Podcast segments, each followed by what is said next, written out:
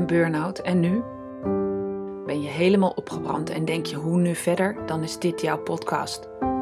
Welkom bij de podcast Een Burn-out en nu, waarin ik, Anne Lindenkamp, in gesprek ga met mensen die net als ik een burn-out hebben gehad met de vraag hoe was die periode nou voor jou? En ik deel mijn zoektocht naar verschillende coaches en therapeuten die jou kunnen helpen om weer uit je burn-out te komen.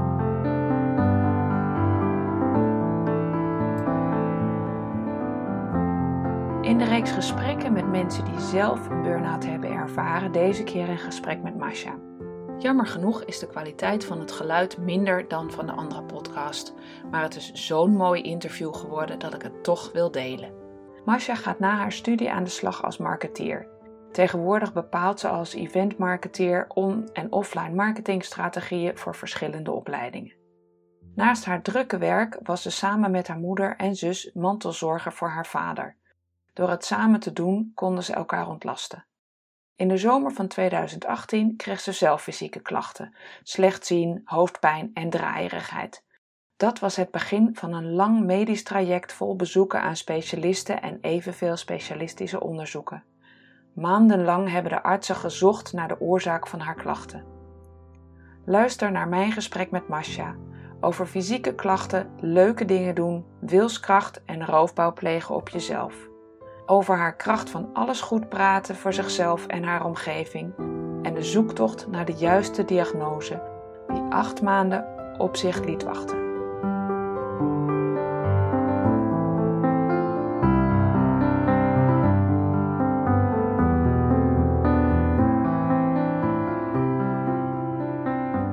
Welkom bij weer een nieuwe podcast van Een Burnout en Nu. Vandaag spreek ik met weer een ervaringsdeskundige bijzonder verhaal van Marcia Looyen. Welkom Marcia. Dankjewel. Een burn-out. Het is uh, een heel bijzonder verhaal uh, over jouw burn-out. Uh, kan je daar wat meer over vertellen? Uh, mijn verhaal is niet uh, het standaard verhaal, zeg maar, wat je vindt als je uh, op Google burn-out in, intypt. als je dat doet, dan kom je heel vaak verhalen tegen van mensen die letterlijk door hun hoeven zakken, die ineens zo moe zijn dat ze niks meer kunnen. Um, in mijn geval had het heel veel fysieke en ziek, ziekteklachten.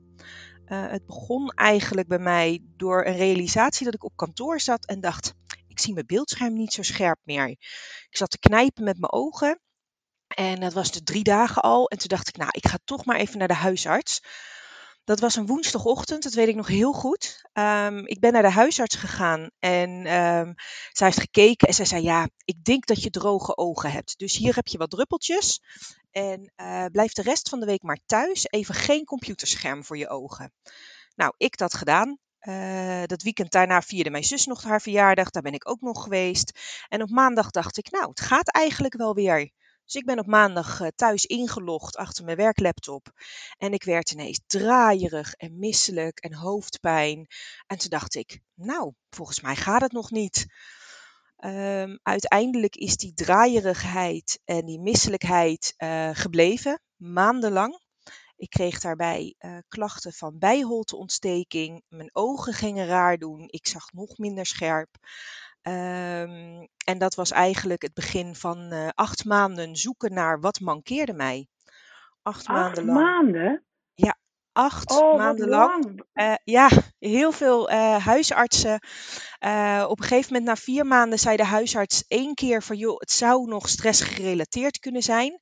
Maar ik was daar helemaal nog niet aan toe om dat toe te geven.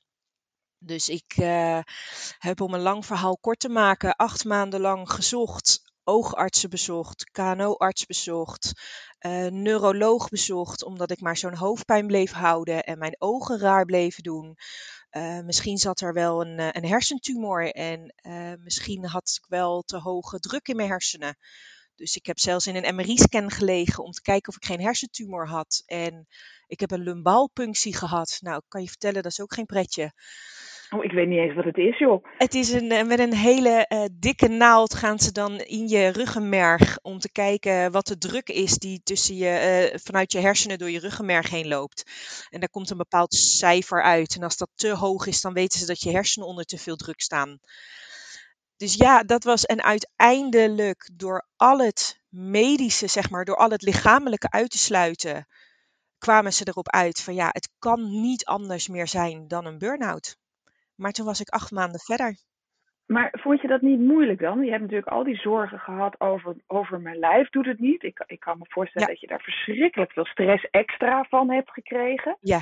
Maar is het dan niet heel moeilijk om na die enorme medische molen, gelukkig is, zijn die klachten heel serieus genomen, maar om dan ineens ook voor jezelf toe te geven, oh, maar het zit gewoon tussen mijn oren. Ja, dat, ik denk dat dat is denk ik de grootste overwinning die ik op mezelf behaald heb. Het feit dat ik durfde toe te geven op een gegeven moment van oké, maar wacht even. Ik kan het nergens anders meer uh, de schuld tussen haakjes aangeven.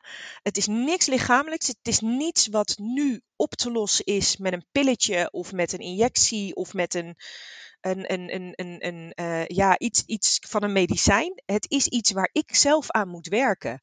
En dat vond ik zo onwijs zwaar en moeilijk om toe te geven. Ik denk dat het daarom ook zo lang heeft geduurd.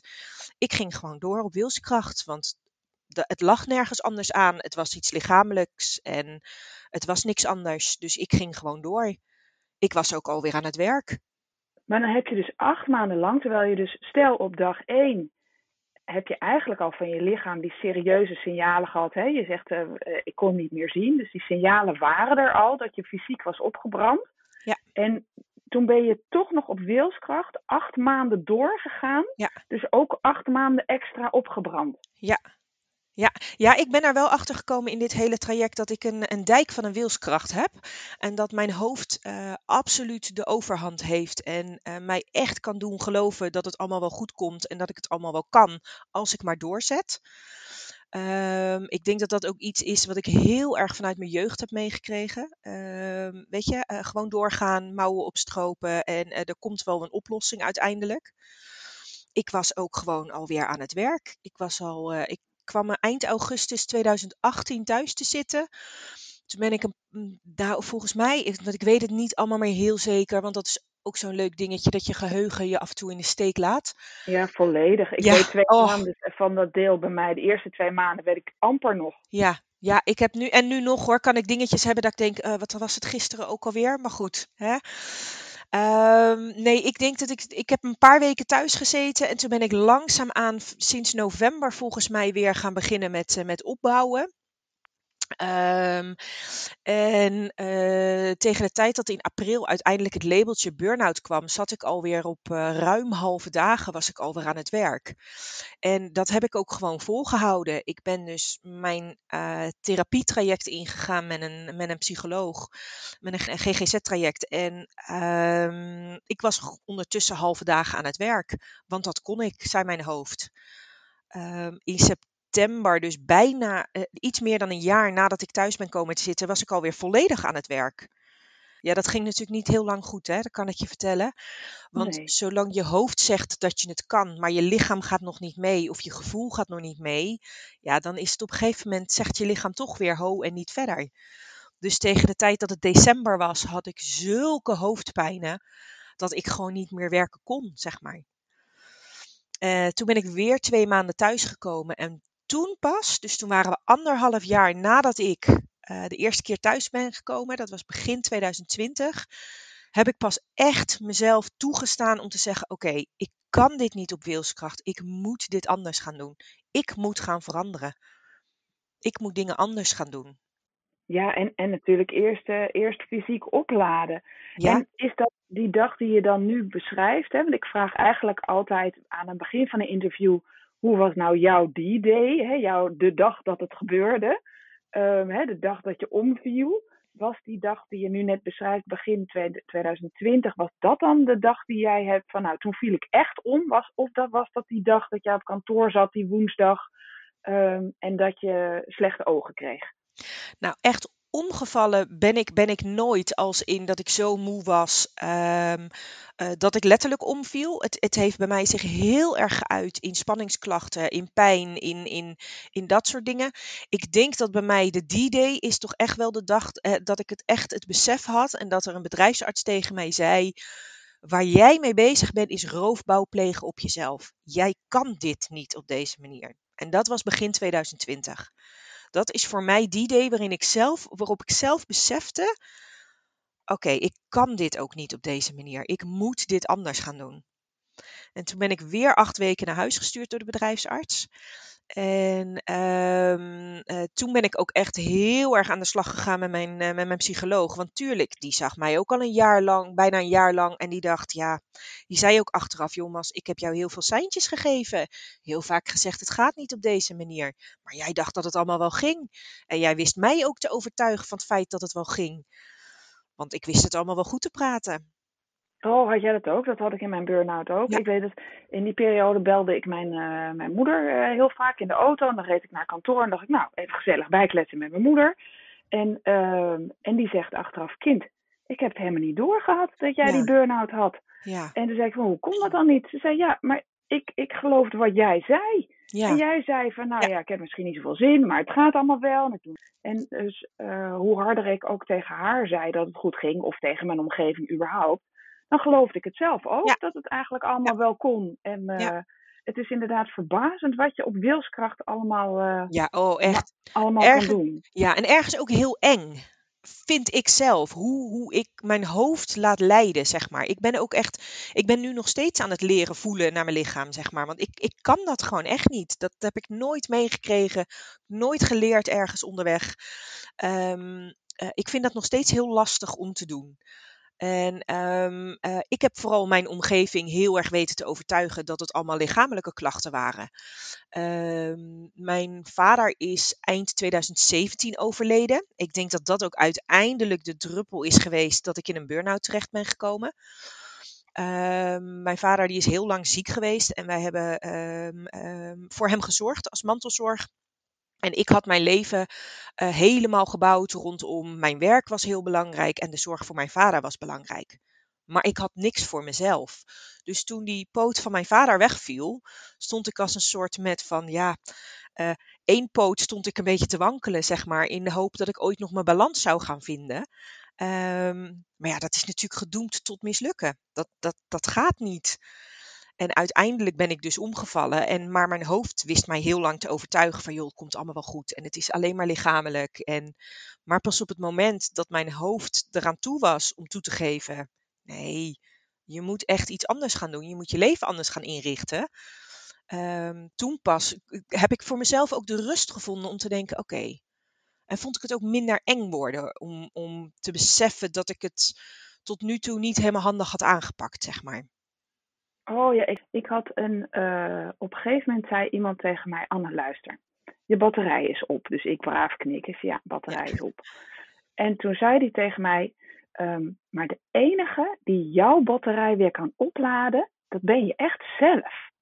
En toen keek ik hem aan van.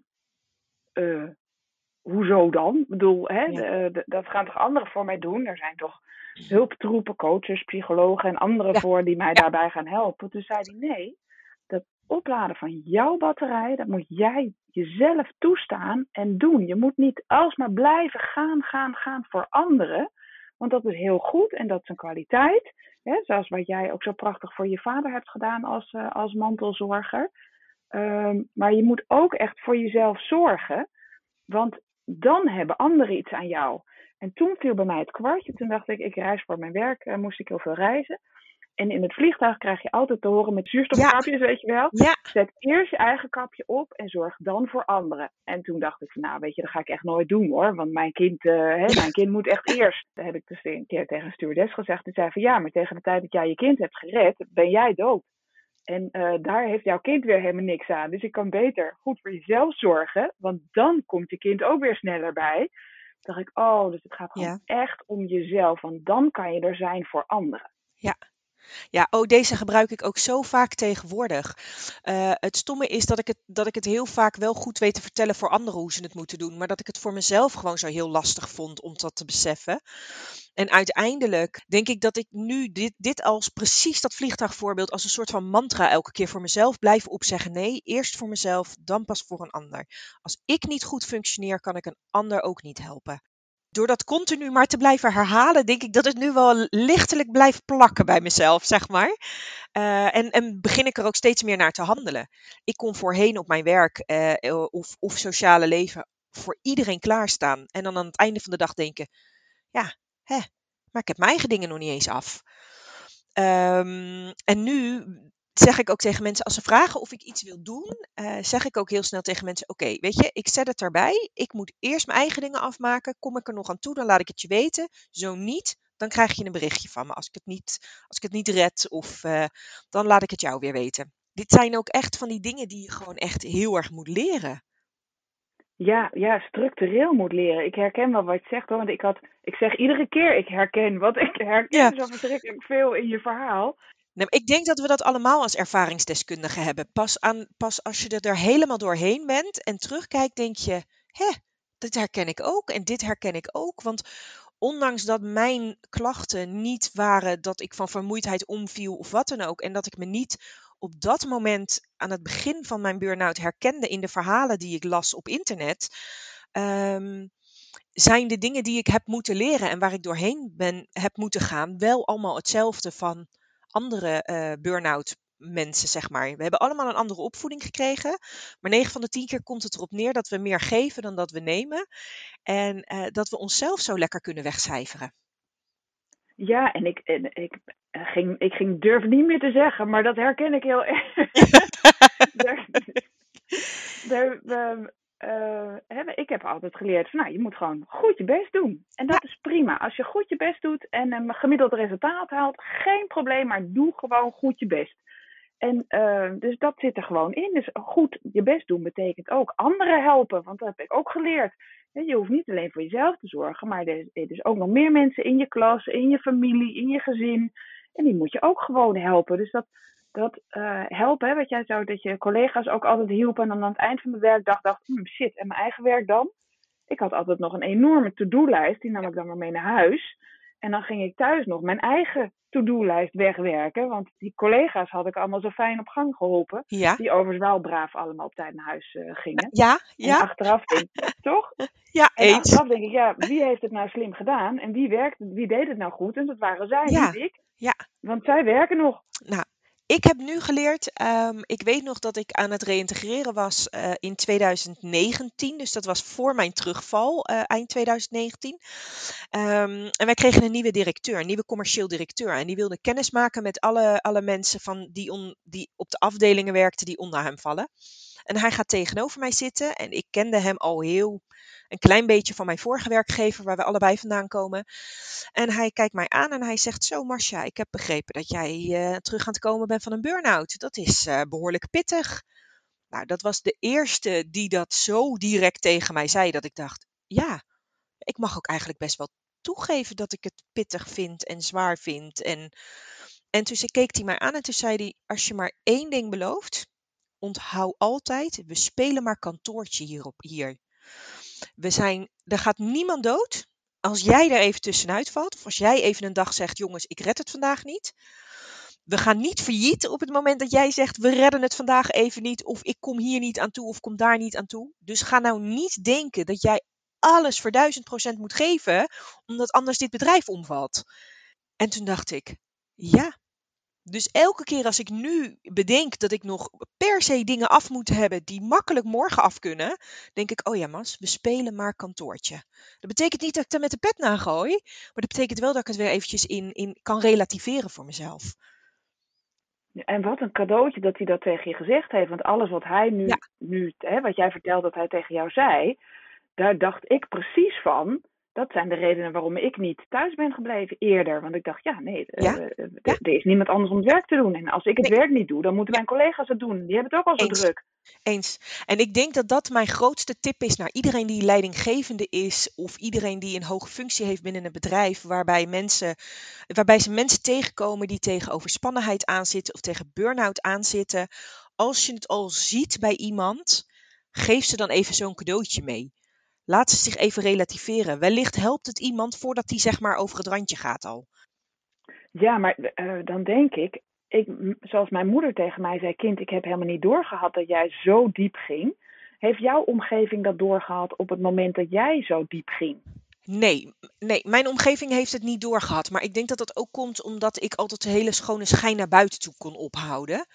Uh, mijn moeder die zei vorige week nog tegen mij, en toen moest ik zo hard lachen. Zegt ze, nou kind, ze zegt in de afgelopen drie jaar heb ik jou nog nooit zo vaak horen zeggen dat je het even pittig vindt. Of dat je het even moeilijk vindt. Ze, dat deed jij vroeger nooit.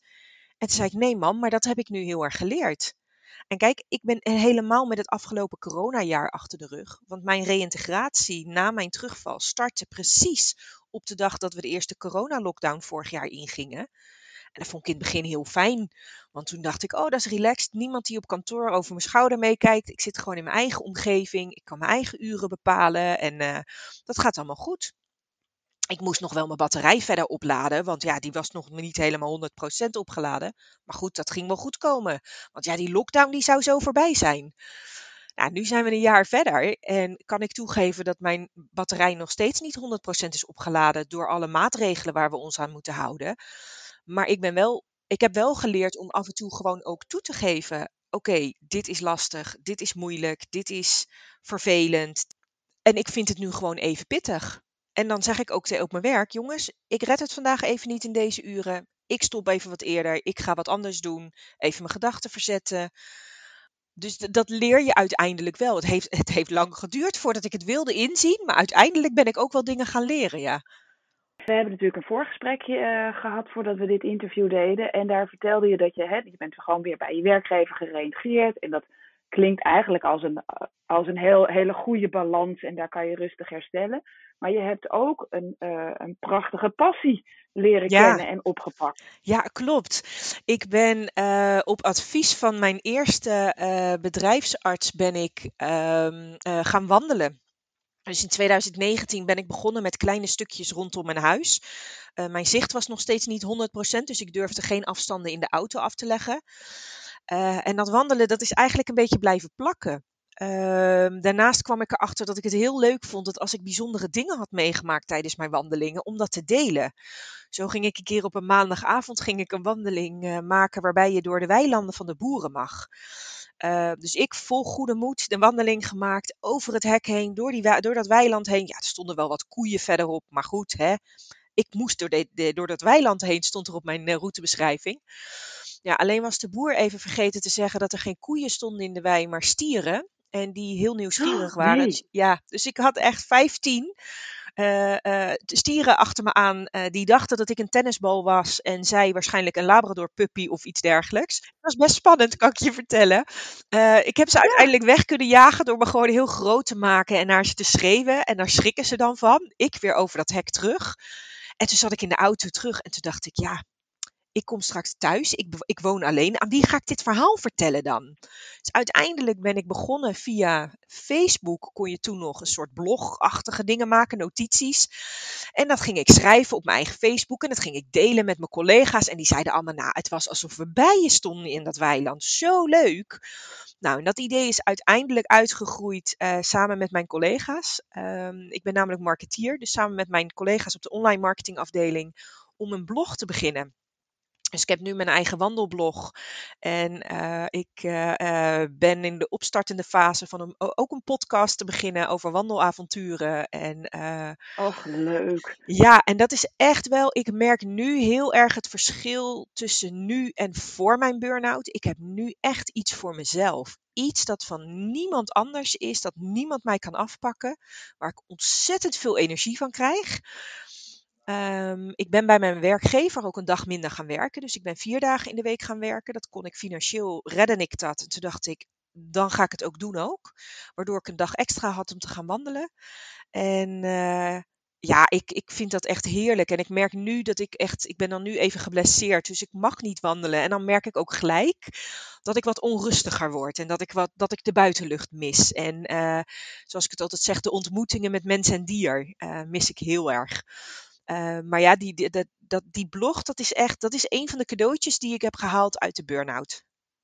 Ja, en ik vraag altijd aan om het, uh, uh, aan het einde van het gesprek, waar wij nu ook een beetje aan het komen zijn, aan het einde van dit mooie gesprek, um, hè, van wat, heb je geleerd, wat heb je meegenomen.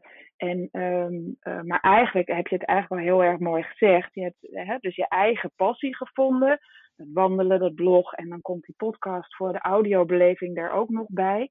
Ehm, zijn er nog andere inzichten die je hebt gekregen door deze burn-out die je, die misschien aan het begin van de burn-out had willen weten? Van nou, het is nu zwaar, maar, maar dit zit er allemaal aan te komen. Ja, ja, het, weet je, het, is, het is goed om je te beseffen, zit je op dat punt waarin het heel zwaar is en waarin, waarin alles lijkt alsof het, alsof het nooit meer goed komt en dat je eigenlijk nu dat, die, dat, dat medicijn wil waardoor het opgelost is of je wil nu die, die druk op die knop waardoor je je weer beter gaat voelen, uh, realiseer je je dan vooral dat je uh, door de regen moet om de zonneschijn te zien, is mij ooit gezegd. Blijkbaar moet je door dit punt heen en heb ik door dat punt heen gemoeten om uiteindelijk te dat ik af en toe ook een stapje terug mocht doen. En ik af en toe ook mocht denken van, hè, ik heb zin in een middagdutje, nou, ga ik gewoon doen.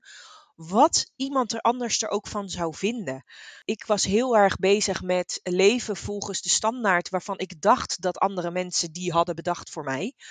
Um, en nu kan ik gewoon veel, ja, het klinkt heel cliché, dat weet ik, maar liever zijn voor mezelf.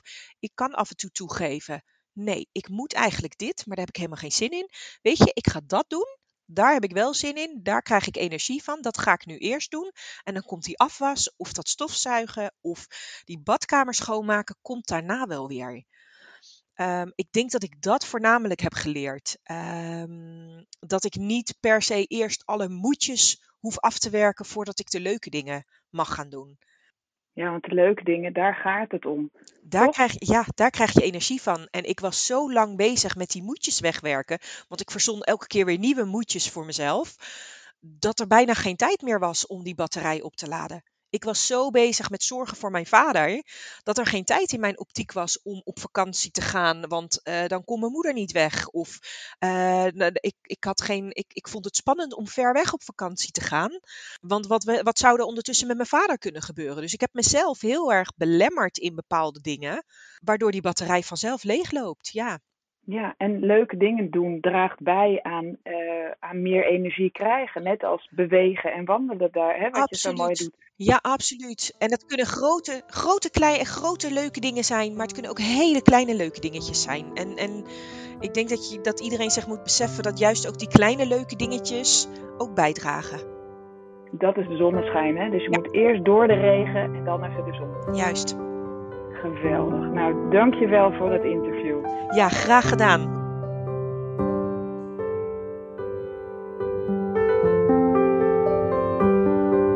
Dit is alweer het einde van de podcast Een Burnout en Nu. Fijn dat je luisterde. Deze podcast is onderdeel van mijn missie. Ik help graag zoveel mogelijk mensen bij het zetten van die eerste stap van herstel als je helemaal bent opgebrand. Wil jij ervaren hoe ik jou kan helpen? Maak dan een afspraak op de website eenburnoutennu.nl. Daar kan je ook mijn gratis e-book downloaden met 11 tips voor meer energie. Weet jij een bijzonder persoon of een bijzondere therapie die anderen zou kunnen helpen bij hun herstel? Laat het me weten. Je kan me vinden op Facebook of Insta onder Anne Lindenkamp en stuur me dan direct een DM of ga even naar de website eenburnoutennu.nl/slash contact. Hoor je nou graag meer van deze inspirerende gesprekken? Abonneer je dan even, dan hoef je niets te missen. Tot de volgende aflevering.